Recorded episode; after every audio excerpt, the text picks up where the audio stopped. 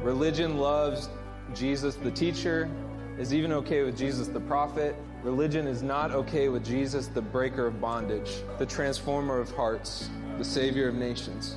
Because the real Jesus is the anointed one. He doesn't just have good teachings, he is the, the breaker of bondage. He will transform you. You got to go after knowing him more. He's worth it.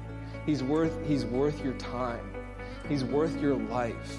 And there's there's nothing this this city, this nation, the nations of the world are not going to be transformed by a satisfied people.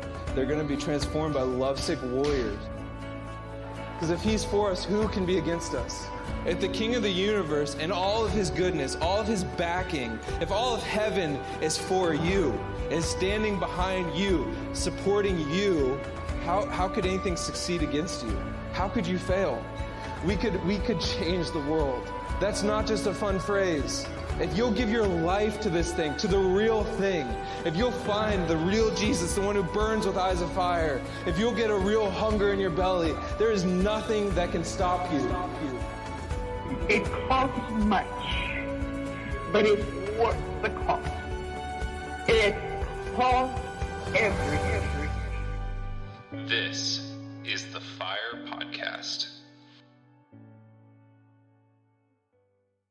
Romans 8. I'm gonna read. I'm literally gonna read the whole chapter, so I'm just going for it. Uh, There's therefore now no condemnation for those who are in Christ Jesus. For for the law of the Spirit of life has set you free in Christ Jesus from the law of sin and death. For God has done what the law, weakened by the flesh, could not do. By sending our own Son in the uh, by sending His own Son in the likeness of sinful flesh, and for sin, He condemned sin in the flesh, in order that the righteous requirement of the law might be fulfilled in us, who who walk not according to the flesh, but according to the Spirit. For those who live according to the flesh set their minds on the things of the flesh, but those who live according to the Spirit set their minds on the things of the Spirit. For to set the mind on flesh is death, but to set the mind on the Spirit is life and peace. For the mind that is set on flesh is hostile to God, for it does not submit to God's law. Indeed, it cannot. Those who are in the flesh cannot please God. You, however, are not in the flesh, but in the Spirit, if, in fact, the Spirit of God dwells in you. Anyone who does not have the Spirit of Christ does not belong to him. But if Christ is in you, although the body is dead because of sin, the Spirit is life because of righteousness. If the Spirit of him who raised Jesus from the dead dwells in you, he who raised Christ Jesus from the dead will also give life to your mortal bodies through his Spirit who dwells in you. So then, brothers, we are debtors not to flesh, to live according to the flesh. Uh, for if you live according to the flesh, you will die, but if you live according to the Spirit, you put to death the deeds of the body, you will live.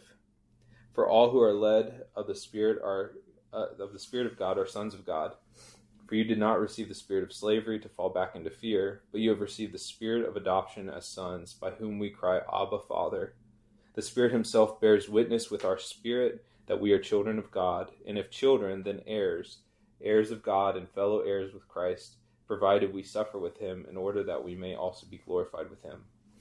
For I consider that the sufferings of this present time are not wor- worth comparing with the glory that is to be revealed to us. For the creation waits with eager longing for the revealing of the sons of God. For the creation was subjected to futility, not willingly, but because of him who subjected it, in hope that the creation itself will be set free from its bondage to corruption and obtain the freedom of the glory of the children of God. For we know that the whole creation has begun groaning together in the pains of childbirth until now.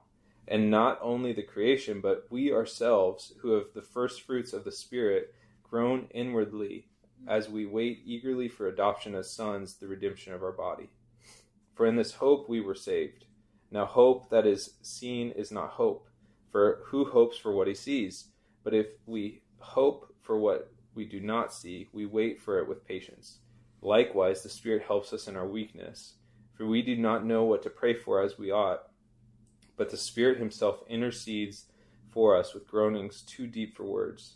And he who searches hearts knows what is the mind of the Spirit, because the Spirit intercedes for the saints according to the will of God.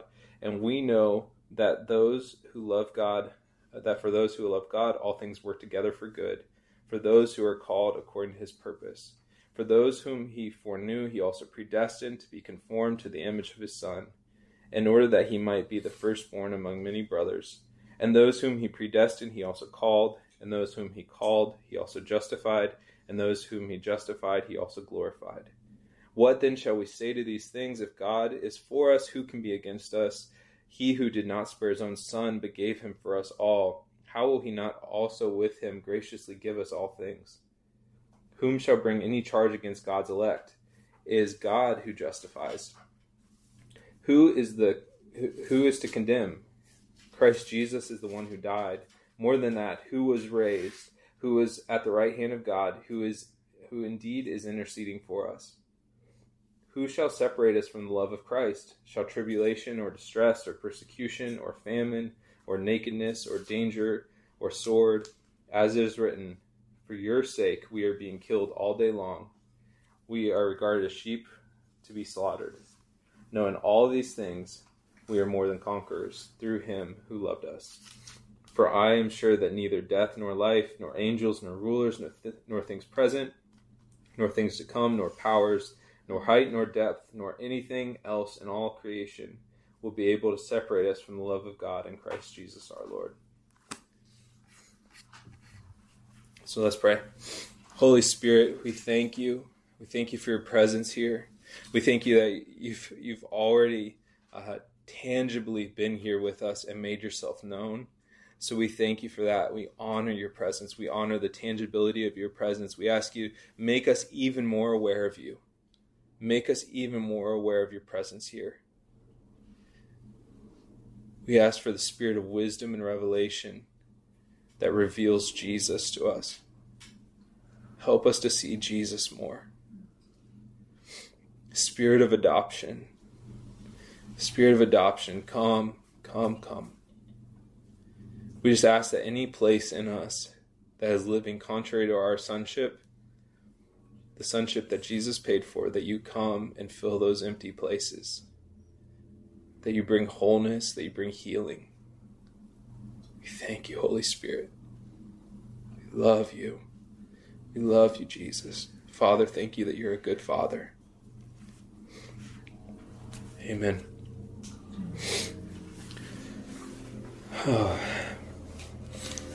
so today we're we're going to talk about um, this is part of we're doing a series on foundations, just like the foundational things. What are the foundations of being a disciple of Christ?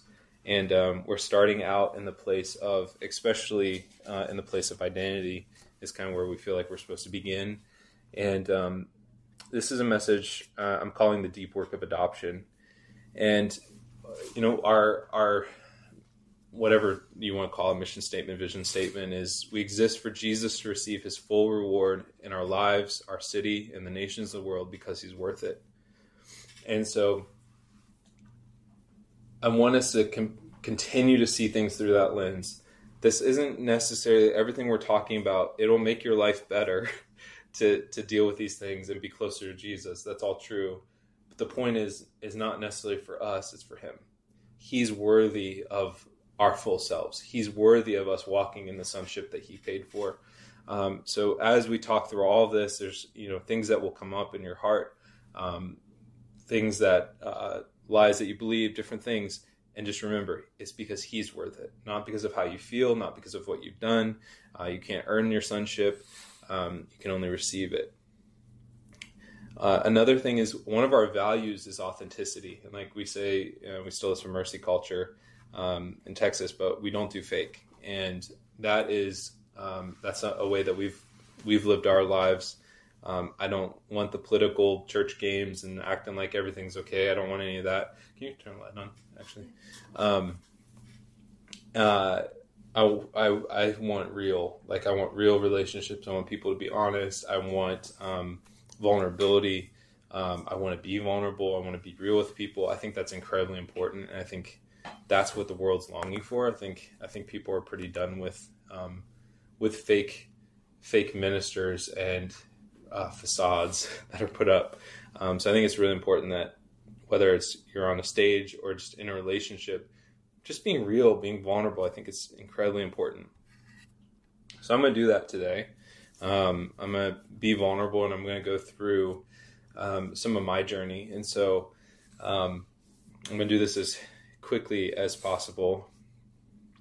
So um, these guys were around for a lot of this, but when I when I came to know Jesus, I gave my life to Jesus, struggled, struggled, struggled for about a year and a half, and then I met Holy Spirit, and uh, that, that, shifted things pretty dramatically. Trying to follow, follow, Jesus without Holy Spirit was not the way to go. Um, and so, anyways, I I did that, and then um, once I met Holy Spirit, my life was just absolutely transformed. And this is like the thing that um, even in charismatic and Pentecostal circles, I think we've lost the uh, the awe of how incredible Holy Spirit actually is and how life changing. When you go from a life of just like you're just going through the motions and doing all the things, and like I was, you know, I graduated high school, was about to go to college, I meet Jesus, and that was awesome. But and I and I believed, and I was surrendered in in most ways, not all. Um, but I like I didn't have the empowerment to live out what I had just given my life to. And um, but I don't. I think that we dumb down oftentimes, or in our own minds, like we do, we don't take into account how amazing and adventurous this life is with Holy Spirit. And some of it's because we've gotten um, too used to Him, and we've been around Him long enough that, and, and maybe we've kind of settled in and aren't doing the things we used to do. Um, but I went from boring, typical life of a young, you know, guy, uh, 18, uh, 19 or 18 years old, to oh my gosh, I can lay my hands on someone and they get healed. Like I go down the street and people manifest demons. Like this whole other world opened up to me of adventure and life with God and all this stuff that I don't I think I don't think we take into account. I think we get so focused in on like, oh well this is gonna change your life for you personally. Like, oh you're not gonna deal with depression anymore. You're and those things are true, but it's like there's, there's this whole other world that's to open up to you as you come to meet Jesus, and and as you get filled with Holy Spirit. And so that happened to me. Um, my life was transformed uh, in that aspect, in the the uh, the aspect of possibilities, what's possible. Every day was an adventure with God. It was, you know, going to a restaurant was like, are we going to prophesy over the, the waiter and waitress? Are somebody going to get healed? Like, is God going to show up here? Um, we've got lots of stories about things like that where God just showed up in ama- amazing ways in random places. And, um, but in it, I was not being transformed in my soul.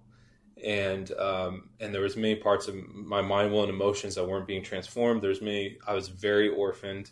Um, when I met Holy Spirit, basically my whole life was destroyed. So on one hand, it was like all these possibilities. On the other hand, I lost like family, friends, everything was ostracized, um, and uh, it was very difficult. Um, and that that caused a lot of uh, jadedness and things like that. But I was going after it. Within three months of being, things three months within something like that of being filled with Holy Spirit, um, I had seen uh, quite a few crazy miracles, like things that that um, I didn't even know was possible a few months before that, and then we're you know pulling a guy off a wheelchair in the middle mall in Washington, Pennsylvania, outside Pittsburgh. Um, he was hadn't walked since he was seven years old. He was in his late twenties, something like that.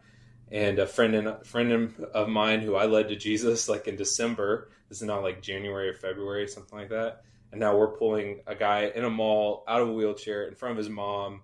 He walks, turns back. His mom just starts crying.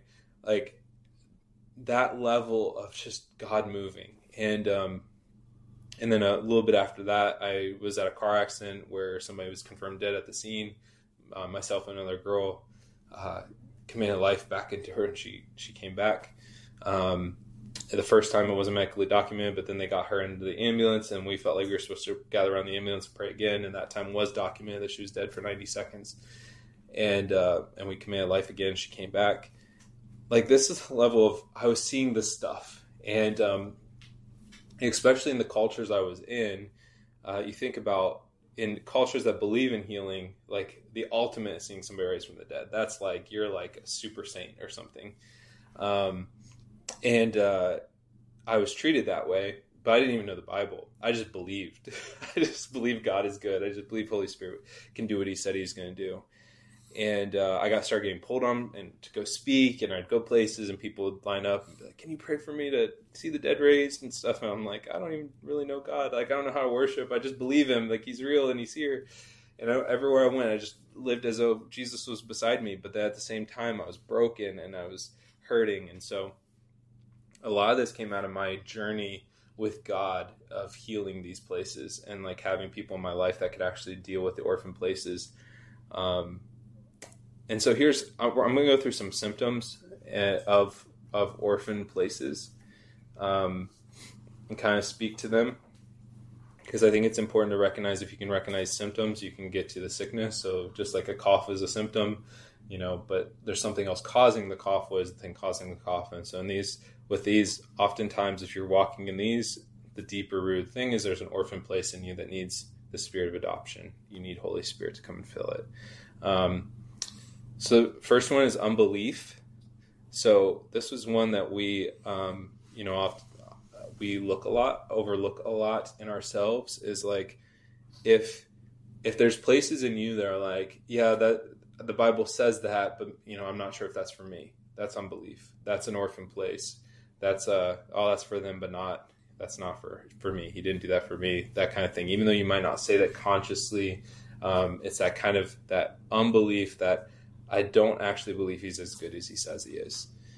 Um, and so that one's important. Just ask holy spirit teach me make this real to me. There were so many things i was reading in the bible. Actually worship was one of the things for me. I was i was like watching people. I, I would encounter god in my gifting often. Like in believing God on the street, praying for people and stuff, I'd I'd feel God then. I'd get into worship settings, everyone's crying and stuff, and I'm uh-huh. like, I don't get it. Like I'm trying to do this, I'm raising my hands, I'm doing this stuff, and I don't get it. And I'd ask Holy Spirit continually. I'm like, I'm like, Holy Spirit, I intellectually love Jesus, but I I don't feel in my heart that I love love him, and I want you to help me love him. And He helped work through the unbelief in me to get me to that place unhealthy comparison. So this is like looking at others, um, and there's a healthy version. There is a, a, healthy version of comparison where you look to other people to see what's available, and that's really important. That's why we have giftings and stuff in the body. It's not because one person gets that and you don't. It's actually because it's you're going to see this is available to me, and and I can I can pull on that. Um, I can go after that. And unhealthy comparison is looking at others to see how you don't measure up, how how um, how you'll never you'll never be there. Or you know why doesn't god do that with me? It's that that kind of thing. Um, another one's needing affirmation or validation. So i dealt with this one a lot. Um, where you constantly need recognition from others. You constantly need people to validate you. You constantly need um, this can look like prophetic words a lot of times like oh i need just another prophetic word and then i'll start to believe this thing about me or god just confirm it one more time. I know you've done it 20 times already but just one more. If you just confirm it one more time i'll actually believe you're going to do this with me. Um, it could look like an unhealthy desire to be known. Um, and so there is a there's a healthy version of this where there's something that's in you that god's put in you for whatever um, your arena is or whatever god's called you to that actually you want and and should have a healthy desire for that to manifest in the world to see that and, and experience that part of God through you. Um, but there's also an unhealthy desire, and I remember I would walk in rooms at conferences and stuff, and uh, I would have this thought of like, man, if they only knew who I am, you know, like that kind of. Because I actually I never had the problem with not believing in who I who I am. Um, I had kind of the opposite problem where I'm like, they should see it. Um, and uh, they're missing out kind of thing. And uh, and so anyways this can look like having to tell everyone every testimony you have every encounter you have. As you see facebook's a, a great tell on a lot of facebook instagram social media. Like it's a great tell on a lot of this stuff because people will run to, to social media and post like this is what i just experienced. Um, and not that every time somebody does that it's orphan but uh, there's a lot of people that they are they're they're how they have a need within them that they're trying to feed by getting validation from other people and so it looked like I'd get in conversations and I'd have to be like here's the 16 miracles I saw this week um, you know and, and to kind of be like do you see do you see how special I am Um, uh, another one is needing affirm. Oh, wait, that poverty mindset. Um, so poverty mindset is feeling like you have to provide everything for yourself. This this you can have millions of dollars in the bank. You could be a billionaire and still have a poverty mindset. And uh, and so that's really important to recognize. It, it doesn't just mean that you're poor. It means that you have a mindset around money that's unhealthy. It means that you have this mindset that you always are going to be the one providing for yourself this is probably the one that out of everything, this is probably the one I've dealt with the most personally, and I know that we've we've dealt with is, um, and this stuff still comes up in my heart. There's still places that come up in my heart with this sort of thing, but it'll make you make unwise choices in the name of of money. Um, it'll make you. There's times that you'll miss out on opportunities God has or things like that because of you're looking at your bank account to see if you can follow God and not trusting uh, who He is, even though He's telling you to do something. There, there was there's one instance specifically I know God told me to go somewhere and I didn't do it because of the money. Um, and I, I, was just like, oh, it's not possible, basically. And I shut it down. I, I grieved that afterwards because the Holy Spirit was like, I had this for you, and you you actually didn't go with it. It was one of those healing moments. It was hard. Um, it also can look like self sabotage. Like we had this whole season where um, we finally were doing a little bit better financially, but uh, everything seemed to keep going wrong. So we like actually had more money coming in and stuff, but then it would all disappear. So we'd have, you know, now we we were no longer not having enough. We were now having enough and a few hundred extra, but then something would always happen and that money would disappear. And that would happen over and over again. So we never could save, we could never, you know, pay down debt or any of those things. It was always something would always steal it. And it was like this this place of um, spiritually we had to deal with something that was impacting the natural around us down to like uh, just a, a, kind of silly story but we went to the atm to at a bank that wasn't our bank to deposit um, our we had to deposit our um, rent for that month and uh, we put it in the atm and the whole atm shut off and then we went inside. The manager argued with us, accused us of lying. It was this whole thing where they're like, "You didn't put that much money in," and all this stuff. And so we get home from that, and they're like, "Yeah, we're going to launch an investigation. Our rent's due, and now they're going to do a multi-day investigation. We have nothing else." And um, and so that happened, and then uh, well, so that was one time, and then another time I remember we were frustrated over something else. I don't remember what else happened, but but the we got home and we literally. Um, we were talking about how frustrated we were over everything, and we had this soup, the little box soups from Trader Joe's, and when you open them, it breaks the seal. And she didn't realize that, so she opens it. We're frustrated, and we're talking through all this stuff, like what what's going on. And she sees the seal is broken, and she's like, like thinking it came that way, and like, oh, we can have this. So she just starts pouring it down the sink, and like literally just poured. talk about self sabotage. Like literally just pours our soup down the sink, um, thinking it was bad. Um, and luckily, yeah, it was. Oh yeah, it was two, wasn't it? Because you did the first one, and then we opened the second one. You're like, this one's broken too. And then we got a call. Um, we got a call from a prophet in our life. who was basically like, you're you're dealing with self sabotage, and just told us everything that was happening. We're like, yeah, we're in it this moment. Like we're frustrated. Um, but as we started to deal with that poverty mindset and just ask God for, you know, like, hey, we trust you. We repent um, for believing that we have to do this all on our own and that sort of thing, it all cleared up and stopped. And so there's been seasons of life where I'll start to come back up or I'll just realize the way I'm thinking about something is is not in line with God. Um, greed is another goes hand in hand. Um, if I give this, I won't have anything for myself, and that's like a, a that's one that um, I think probably between the two that one that one we've defeated much more. Um, where it's you know typically if that comes up, we're like okay, we're giving even more. Like we're we're we're gonna do this, and uh, I've seen that really seen a breakthrough in that inability to receive correction. Um, this is kind of a view all authority with suspicion kind of thing, like not trusting that people um, that God could put people in your life that have your best interest at heart. And so I was in a church, I was a young guy in a church seeing lots of miracles. People thought I was really amazing. But then as people got, as leadership and stuff got closer to me, they started to see all the orphan stuff and they really didn't know what to do with it.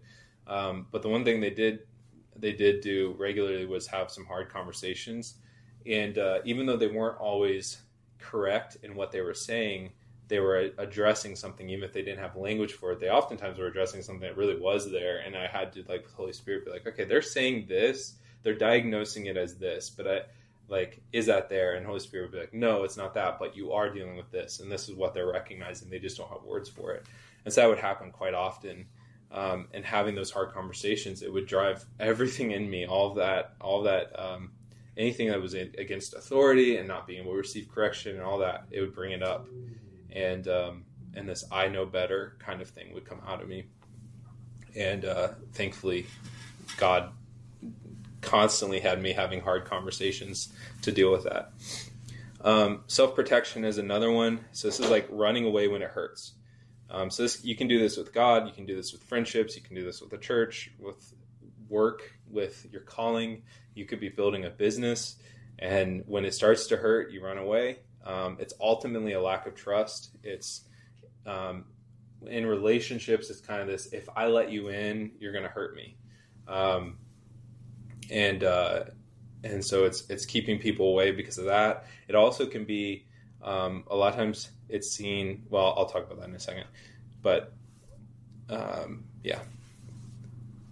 So self protection, uh, having to trying to it's an unhealthy way of trying to guard your heart, not let people in, not let God deal with things He wants to deal with. We do this a lot with God more than I think we're honest about.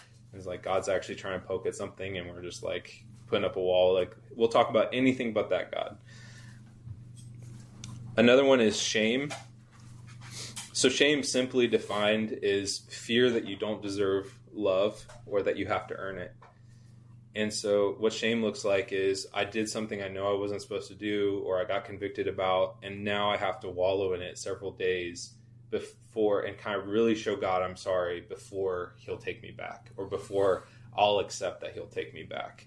Um, and so shame gets you to shut down, it gets you to back away. Shame in relationships um, will cause you to put up walls that shouldn't be there, whether with God or people um, or a church or whatever it might be. Um, the next one is rejection. Um, so, rejection is feeling like no one loves you or you're not good enough. It results in never being able to like be, like as in be present never able to be where you are. Um, I had a lot of rejection where I would be in situations and because of what was happening in me and what I felt, I would go into those situations with that feeling and believe that everyone felt the same way about me. Um, it's projecting basically. And so there's a lot of people you can you can tell sometimes when people are walking in this, they're, they're, walking in rejection, they come across very defeated and that sort of thing. Even if they're speaking confident or whatever, um, you can tell something's off. Uh, another one is a critical spirit. Um, so lots of opinions of everyone else. Um, I think the church suffers from the critical spirit uh, quite a bit. Unfortunately, we as believers have not sacrificed this um, we have lots of opinions and we love to share them. And unfortunately, social media has made that even more possible.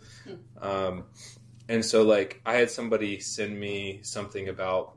Um, I've had different people ask me about Asbury and the revival happening and, and all that. And I know people have all their different opinions. And I was just like, they sent me something that was a little bit um, critical. And I was just like, I've, I've, I'm at the place in my life I've decided not to have an opinion. Like I just my opinion does not matter. Um, it's not it. I don't care, and I would rather not speak against something God's doing, and find out later it's God. Um, and I'd rather if people Jesus is being proclaimed, people are getting touched, like awesome, let's go for it. And so I love what's happening there personally, but um, people always have experiences or, or, have opinions over others' experiences and that sort of thing. Or um, this can look in relationships a lot like, or people around you, like discerning things and like all this, uh, you know, thinking you know better for them than they they know for themselves. And it's just like it's so much better just to be in the place that are where just like God, you handle them. Self control is a fruit of the spirit, not controlling others. So I'll let you take care of them. Another one is hidden sin. so the, the idea behind hidden sin is if anyone finds out, they won't think I'm as good as I want them to. Um, you know, and so a lot of people are concerned, like, oh, if I open up about this, will you? Will, will the person I'm opening up to will they think less of me? Will they? Will this always be in their mind when I go to them? If I, you know, then tell them about something God's doing, are they going to see it through the lens of that? Um, and I know that people do that kind of stuff. So like, there's a reason that we feel that way. It's like sometimes people react that way, and so as a people, we have to be really gracious and merciful and loving, and in those moments, not do that and protect ourselves from that. But also on the other side, like people in stuff like that, it's just better to get out in the open because that's where shame and the hiddenness shame grows. Uh, and all those sorts of things, and it will eventually push you uh, the wrong direction really far. Um, another one, uh, this is similar to what I said before about needing affirmation or validation, but lacking significance.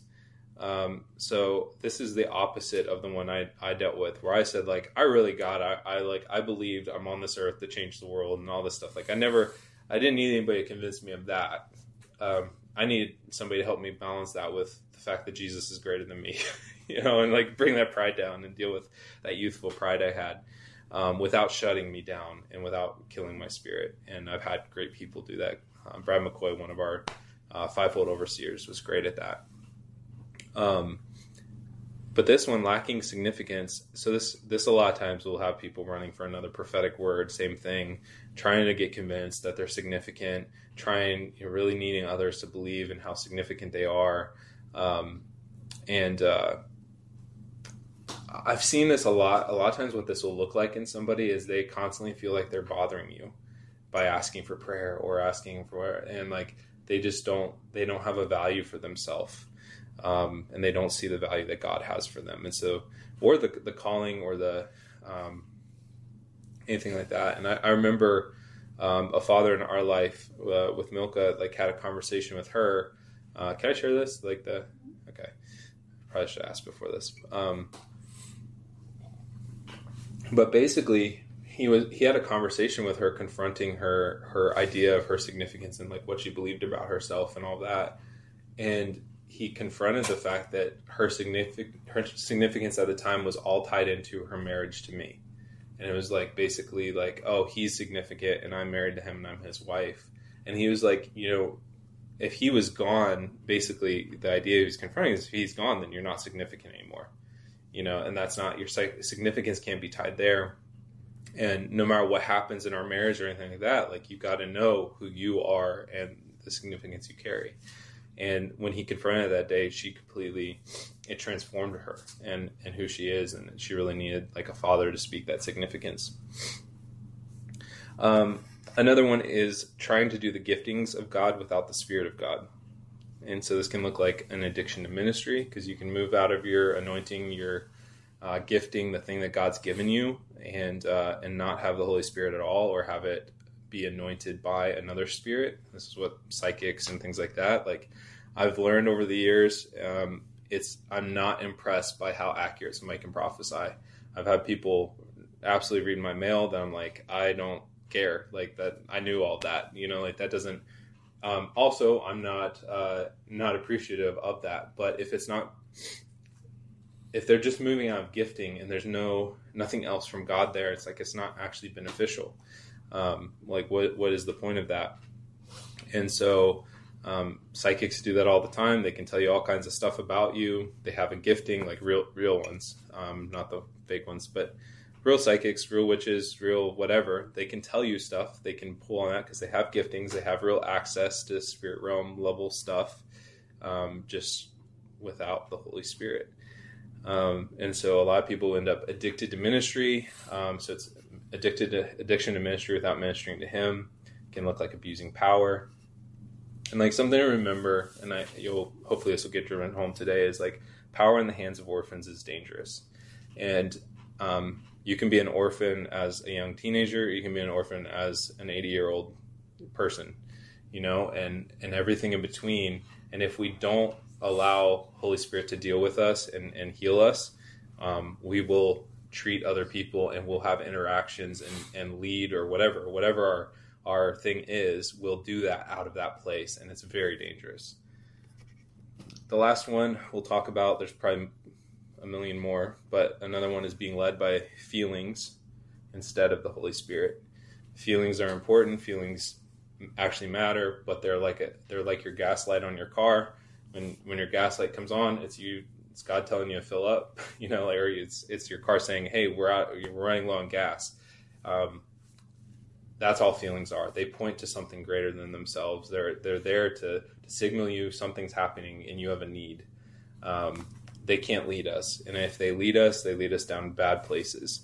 And so, um, sons are led by the Spirit of God, as we read in Romans eight. So, you guys good so far? Okay. Um, I also there's a guy named Jack Frost who has a really great list I found last night. It's on the app already. If you go under My Fire, um, and then this month, it's already on there. You can get on there and read through. And I think he did a really good job of giving a similar list that uh, I like some of the language he used really well. Be good to hear from a different voice. So sonship is an invitation. So everything in the kingdom is available, but few few actually take hold of it. So we we daily get to choose which realm we we live from. So his his death bought salvation. His resurrection bought us life, a new life.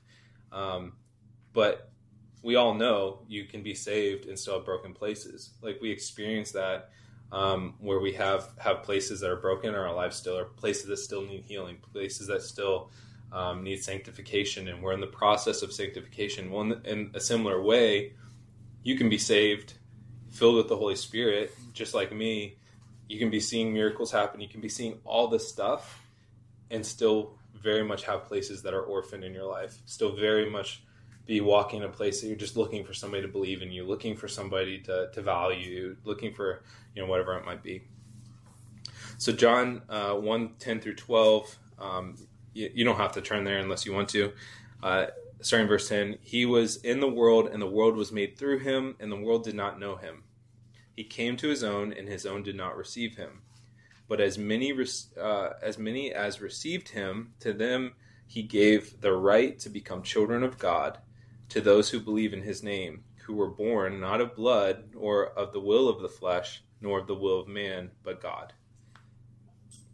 So, right, he says, he gave us the right to become children of God. So, right implies there's responsibility. We now have the right to do it, but we have the choice. Um, are we going to step into our position as sons of God, or are we not? Um, yeah, the world the world desperately needs to see what it looks like to be God's family, and that's a lot of what Romans eight is talking about. The world, literally, even creation, is waiting for the sons of God just to rise up. I, I, believe earthquakes and volcanoes and all the craziness you know that we're seeing naturally and stuff is the earth groaning, waiting for the true church to rise, the true the sons and daughters of God, not just people that believe in Jesus, but the, those who have been so wrapped up in the spirit of adoption um, that that when they walk in the room, that orphans are made sons. Um, that's that's the, the the family of God. Um, fatherlessness is rampant. It's one of the you know we could talk about that forever. It's one of the uh, craziest issues, especially in our culture today. Um, not only here but all over the world, but in the U.S., it's one of our biggest issues, probably our biggest issue, because uh, everything else stems from it. Um, but we desperately need to be consumed by the spirit of adoption. I, I I'll talk about it in a little bit, but I believe what God's doing in the earth is important. What's happening is real. Um, I believe we're seeing revivals break out, but revivals will be crushed uh, by people not having fathers and mothers to to help them and heal them and and all those sorts of things. It, I don't think God wants just another revival of orphans and broken people um, that just stay orphans and stay broken. Um, but now they're just religious orphans. Like that's not what He's looking for.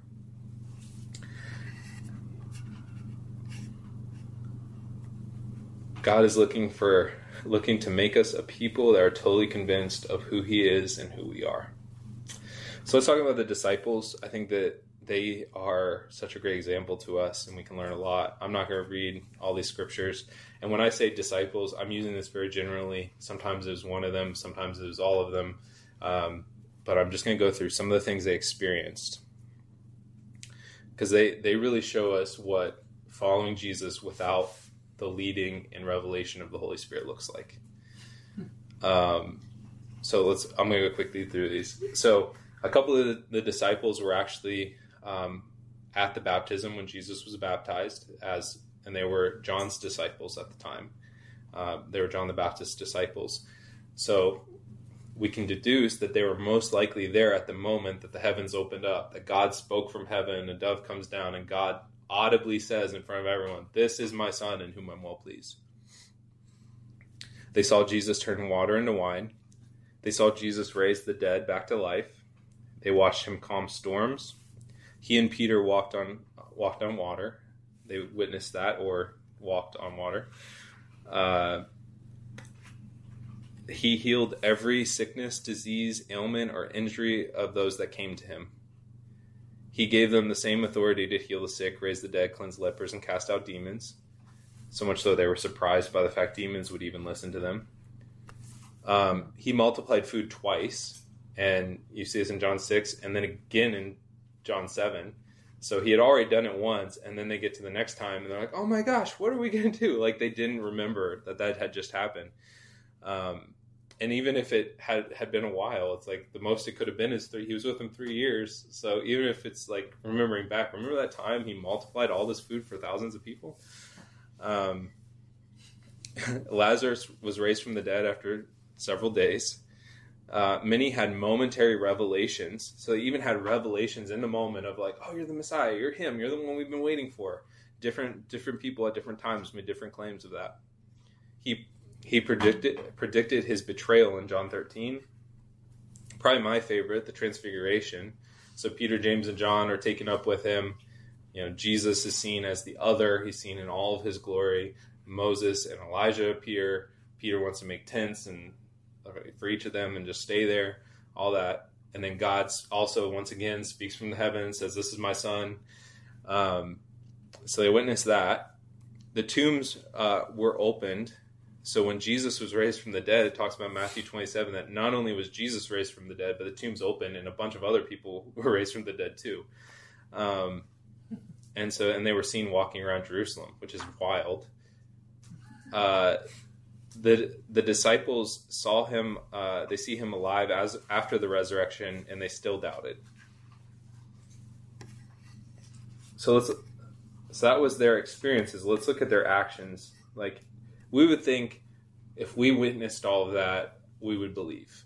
You know, like that's the, the thought. And I always thought, like, oh, if somebody just experienced a miracle, if they just experienced, we actually talked about this on the Friday night. Um, if they just experienced more, they believe. Uh, but the truth is, uh, the human heart is so fickle, and that the children of Israel saw the great signs, wonders, and miracles outside Jesus' ministry, and they constantly were doing everything they could to not believe.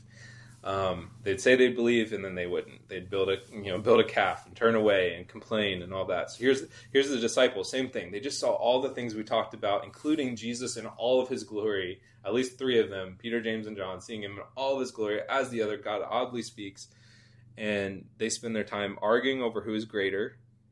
They want to call fire down on a Samaritan city. Once again, power in the hands of orphans is dangerous. Uh, they had Holy Spirit move through them. This is all while being orphans, like still operating as orphans, even though Jesus had brought them in as sons. They encountered Jesus as the other during his transfiguration and received the, the revelation that he was the Messiah, yet they moved in self protection. When Jesus was, was uh, taken, um, arrested, to be crucified, they immediately abandoned him. They forgot everything he did once he died on the cross. Like he everything he had said to them, he predicted it was going to happen. It happens, and they went home questioning what all that was about. And Peter even went back to what he knew before Jesus, which was fishing. And so the truth is, if if they if they actually believed what he had said, they would have been waiting by the grave on the third day, because of he he predicted it, he prophesied it, but they didn't actually believe. It would have been waiting outside his tomb. Um, and they all they all abandoned him at, at his crucifixion. Only one disciple was there, and it was John, who was many people don't know this. Most people know John the Baptist was his cousin. John the Baptist was his second cousin. John was his first cousin. So John actually had the responsibility. It was a, a, a family responsibility to be there. It was like, hey, you're going to take care of my mom. Like this is um, because I'm going. You're the next in line to take care of her, kind of idea. And so he was there out of obligation. Uh, relational obligation, not because of loving Jesus, but because of Mary. Pretty interesting. And so the, the spirit of adoption is what helps us see him rightly. And so without the Holy Spirit, they could not understand. Without Holy Spirit making it clear to them, they couldn't, even though Jesus was telling them, even though he was in front of them, even though he was doing the miracles, they actually couldn't see, they couldn't truly see who Jesus was. And here's another thought Jesus was love perfected. And actually, you know, in, in John 14, he said um, to Philip, Philip said, Lord, show us the Father, and it is sufficient for us. He said, Have I been with you so long, and, and yet you have not known me, Philip? He who has seen me has seen the Father. So how can you say, Show us the Father? So they not only walked with love perfected, they walked with the perfect Father. You know, so it's easy to look at like, oh, you know, it, I'm I'm in this place because I didn't have my parent, you know, my parents weren't great, or this happened, or whatever. And, and there's truth that there's definitely truth in some of that, or I was in this church and this happened. But even with the perfect father, like Jesus walked as the perfect father, he was the most perfect father to ever walk the earth. These guys were with him for three years, and even then, they were still acting as orphans. So we we actually desperately need the work of the Holy Spirit.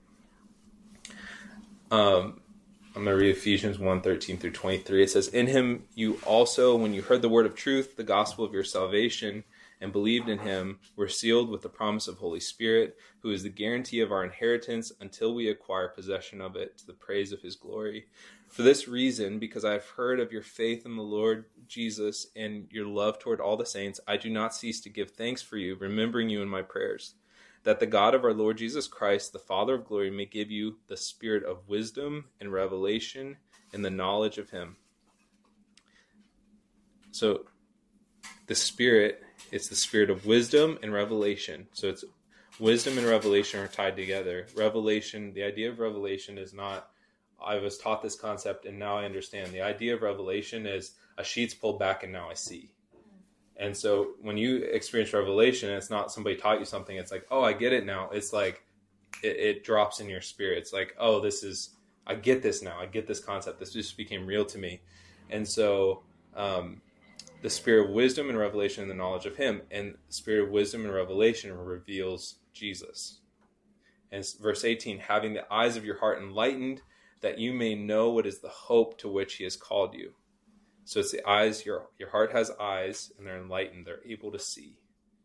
That you may know the hope to which he has called you, which uh, what are the riches of his glorious inheritance in the saints, and what is the immeasurable greatness of his power toward us that who believe, according to the work of his great might, that we worked uh, that we worked in Christ when he raised him that he worked in Christ when he raised him from the dead and seated him at the right hand as right hand in the heavenly places far above the rule and authority and power and dominion and above every name that is named, not only in this age, but also in the one to come. And he put all things under his feet and gave him as head over all things to the church, which is the body, the fullness of him who fills all in all. So the point is, without the spirit of revelation revealing Jesus to us, Jesus could stand in front of us and we would have no clue we we could experience Jesus. He he could walk up to you, and we see this on the road to Emmaus. They're walking with Jesus, resurrected Jesus, talking with him. Their hearts are burning, so it's even similar to what they experienced previously. Like, did our hearts not burn within us? Their hearts are burning. They're talking to this man, and they don't even realize it's him.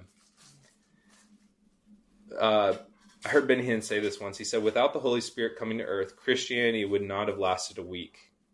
when the Holy Spirit came, he made Jesus more real to the disciples than when they were with Jesus.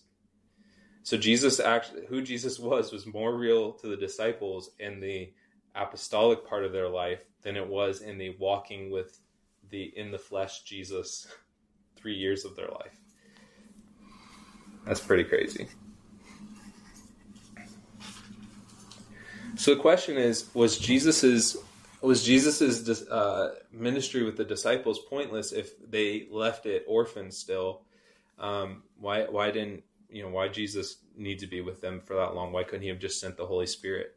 Um, and the answer is you know no, it wasn't pointless. He he was planting seeds in their heart that Holy Spirit would come and water. He was there's something about fathering and mothering that you begin to soften the hearts of somebody.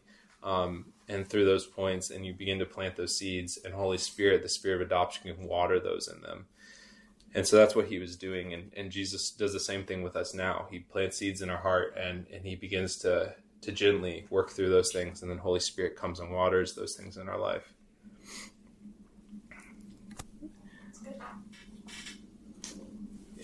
Jesus is real to us and if Jesus is real to us, it's only because of the working of Holy Spirit. We've never physically seen him.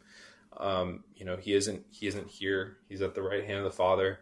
Um, but Holy Spirit makes him real to us, and so we can read about him, and um, and he could present himself in a dream or whatever, uh, but we wouldn't know without the Holy Spirit. We desperately need Holy Spirit, and you know it's kind of crazy. All self protection all of you see this with Peter. Peter, once again, seeing the transfiguration, one of the craziest supernatural encounters, experiences uh, recorded in the Bible.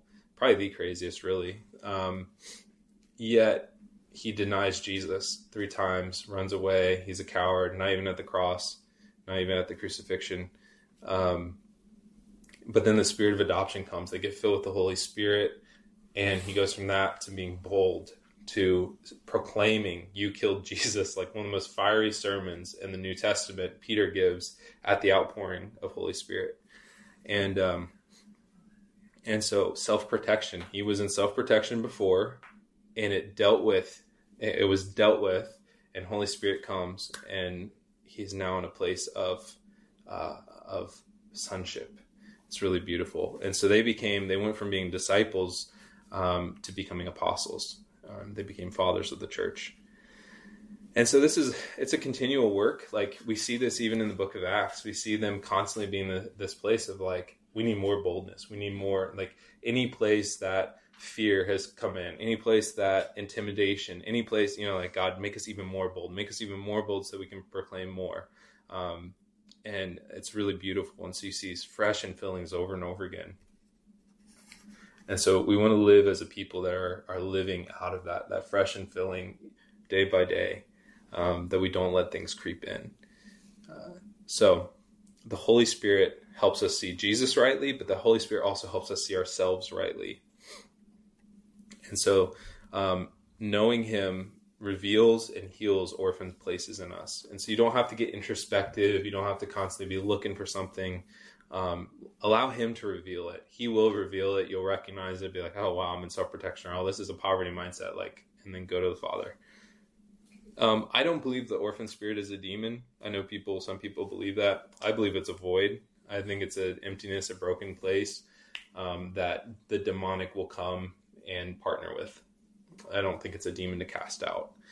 Um, and so I think it's important to recognize that, like people who are dealing with this stuff, like maybe that's led them into partnering with something more demonic. Um, but ultimately, it's a place that needs filled by Holy Spirit and it needs healed by Holy Spirit. And it's kind of like the example I, I use is like it's like resetting a bone. A lot of times in the moment when God's dealing with one of those things, it like it can be painful resetting the bone. Um, but once it's back in alignment, it can heal properly and you can grow. Um, and so there's no shame. I want to make it really clear. Like there's no shame if God's pointing out bad fruit or you know whatever. Um, as God God brings up stuff, like there's literally there's no shame in that. Um, it's exciting, and actually, you know, uh, you're being formed into the image of Christ, but also like anything He's disciplining is proof you're His, because um, you don't discipline kids who aren't your own. You discipline your children, and that's what He does. So it's if he's working on something in you, it's because you're his and he's claiming you. Uh, it's actually really beautiful. So people who are like have never been corrected by the Lord, I'm like, I don't know that you know him. um, because He does not just keep you where you are, He heals you and grows you, He prunes you.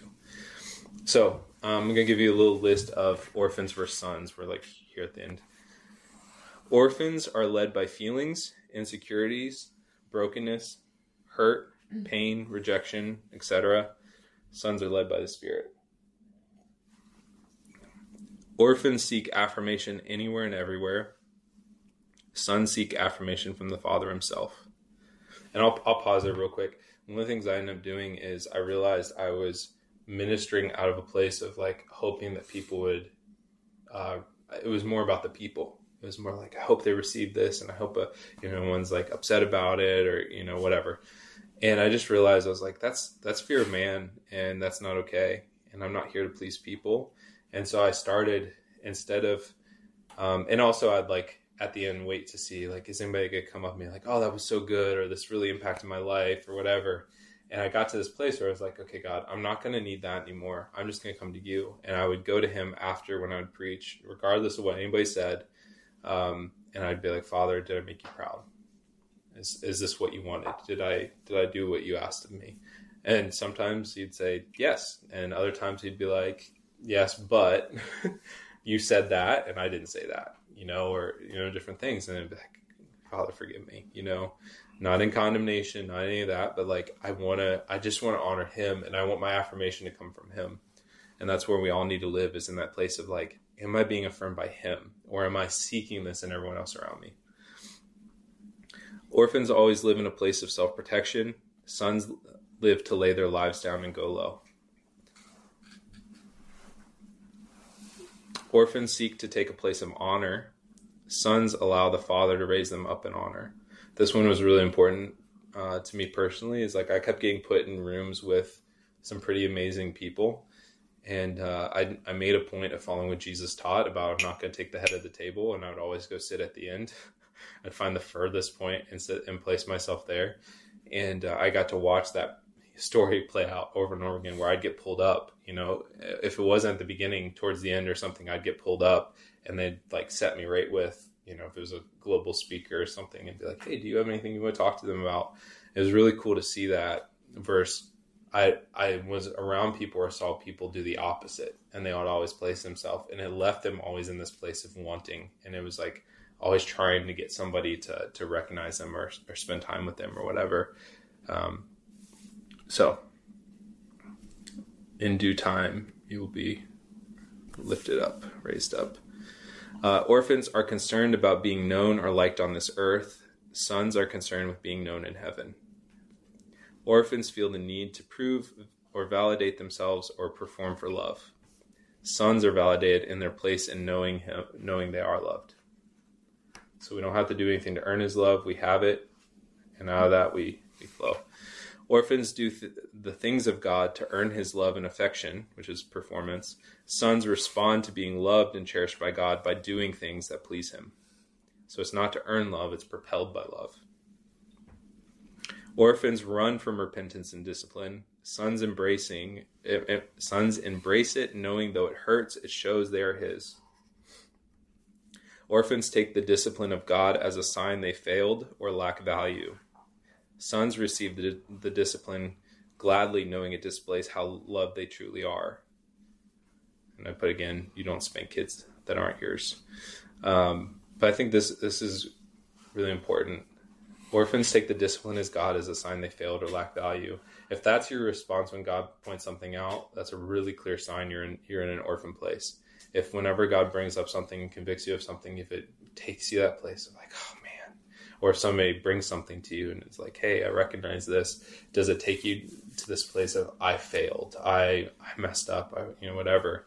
Um, that's the wrong perspective. A son is excited that uh, that god's disciplining and you know even though it hurts it's like oh thank you. I, I want to grow. I want to i'm encouraged by this. I mean and you know so um, i've been very encouraged by the prophetic words i've received over the years that have corrected corrected my path because it means to me, it shows me God cares. He actually cares enough to step into my situation to speak and, and get me on the right path, even if it hurts my ego.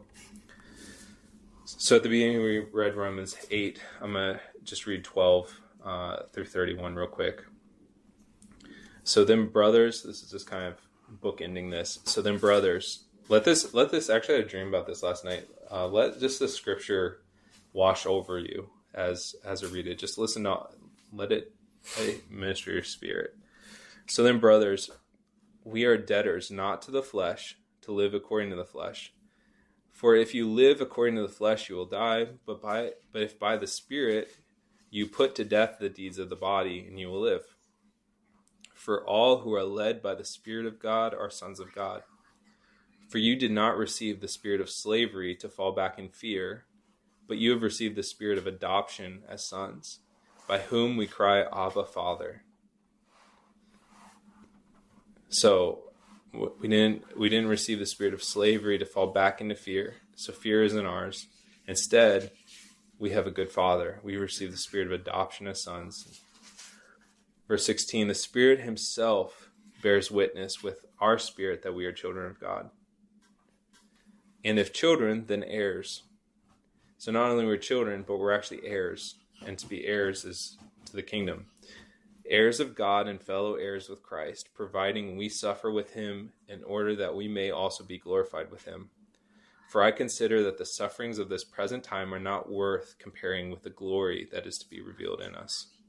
For the creation waits uh, with eager longing for the revealing of the sons of God. Creation is eagerly awaiting you to be revealed. For the creation was subjected to futility, not willingly, but because of him who subjected it, and hope that the creation itself would be set free from its bondage to corruption and obtain freedom, the freedom of the glory of the children of God. For we know that the whole creation has been groaning together in the pains of childbirth until now, and not only the creation, but we ourselves, for we have the first fruits of the Spirit. Uh, we who have the first uh, the first fruits of the Spirit groan inwardly as we wait eagerly for adoption as sons, the redemption of our bodies. For in this hope we were saved. Now, hope that is seen is not hope, for who hopes for what is seen? But if we hope for what we do not see, we wait and uh, wait for it with patience.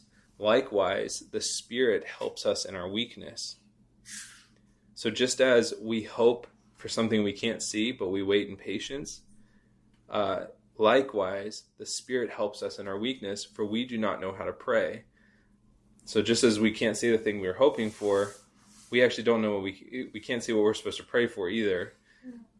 And it says, but the Spirit Himself intercedes for us with groanings too deep for words. And he who searches hearts knows what is in the mind of the Spirit, but the Spirit intercedes for all the saints according to the will of God. If you want to be in the will of God and, and pray His will, the best thing to do is pray in the Spirit. Uh, and we know that those who love God, for those that love God, all things work together for those uh, for good, for those who are called according to His purpose. So all things, no matter how good or bad they are, they'll be worked together for your good because we're called according to his purpose. For those whom he foreknew, he also predestined to be conformed to the image of his Son, in order that he might be the firstborn of many brothers. And those whom he predestined, he also called, and those whom he, he called, he also justified, and those whom he justified, he also glorified. What then shall we say to these things? If God is for us, who can be against us?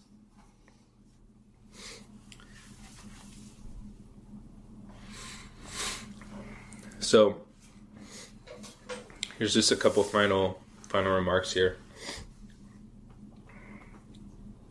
When we allow the spirit of adoption to have its work in our lives, we become not only convinced of who he is, but also convinced of who we are. And both are important. We need to be convinced of who he is, and we need to be convinced of who who we are. The spirit of adoption makes it real to us, makes uh, his his perfect love real to us and that when the spirit of adoption comes, it means that there's nothing lacking, nothing's broken within us. His love helps restore us, it builds us up, and sets fire to anything. Uh, his love sets fire to anything it rests on. It sets fire to our heart. It sets fire to our lives in the best way possible. It's consuming. And not only that, he makes war against anything that stands against his love. so God is calling us to be a people that is that are convinced of uh, that we're convinced of who He is, that we're convinced of who we are, and that we continually choose sonship. So as as things come up, as like as a symptom that we talked about comes up or whatever, we're adamant that that comes into submission with who we're called to be because He's worth it. He's worth us walking as sons and daughters of God.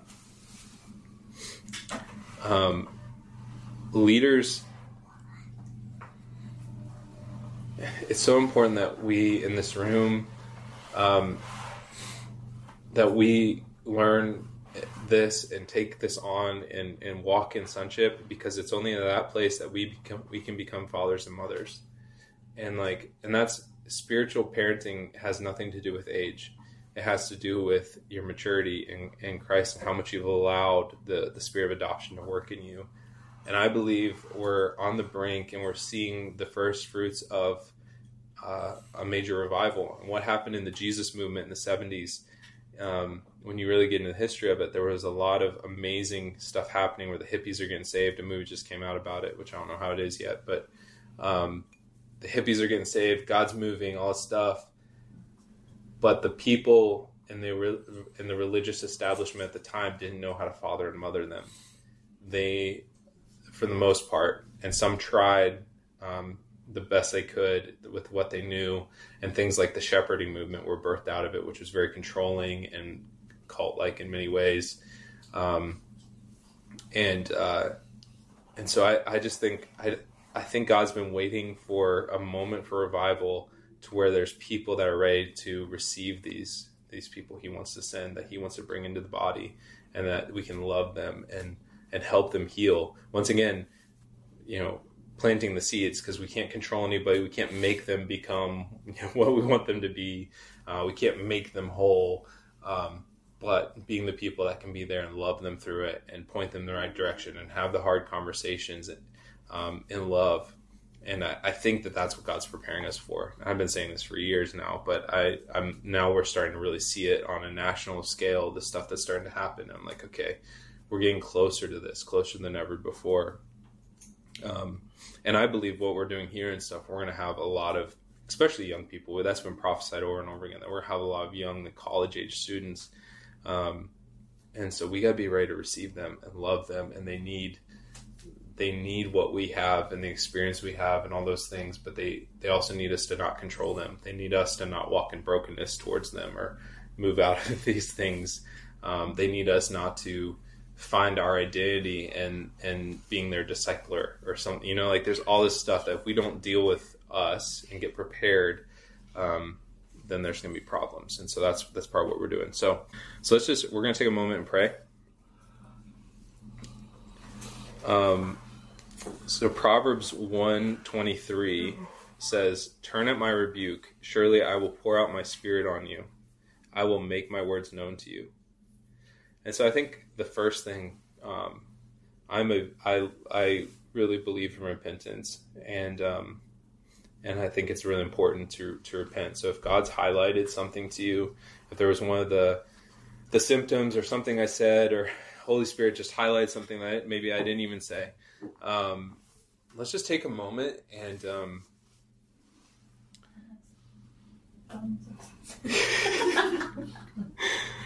um, let's just take a moment and just repent for those places. Thank you, God. And now let's um we're gonna just together let's ask Holy Spirit, the Spirit of adoption, to come and fill us. And um we don't have to beg. We just yield. And uh, one time God gave me the image of yielding being like floating, floating in water, like that, where you just get yourself to be just buoyant enough that you don't have to do anything. You can just float on top of the water. Just yield. Yeah. So Holy Spirit, you are the Spirit of adoption, and we just ask, Spirit of adoption, come and have your your work in us. Have your deep work in us. Those places that we we we haven't wanted to touch, those places that you're poking your finger at now because you want to deal with. Come, come. Fill those places. And not only that, I just ask that, you know, your word says that you pour out your spirit on all flesh and turn the hearts of the fathers to sons and sons to the fathers. God, let there be such a spirit of adoption over every person in this room that orphans are drawn to them. Whether saved or not saved, whether they, they know you or they're a pre believer, we just ask God that you put such a spirit of adoption that people feel whole, that they feel affirmed, that they feel loved when they get around us. They feel drawn in. Thank you, Holy Ghost.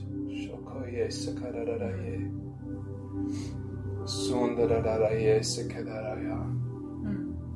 Thanks for listening to this episode of The Fire Podcast with Ryan Rhodes. Fire Movement has a mission to bring people face to face with the real Jesus. If you love this show and ministry, please consider subscribing, leaving a five star rating, and most importantly, sharing the podcast with others on social media.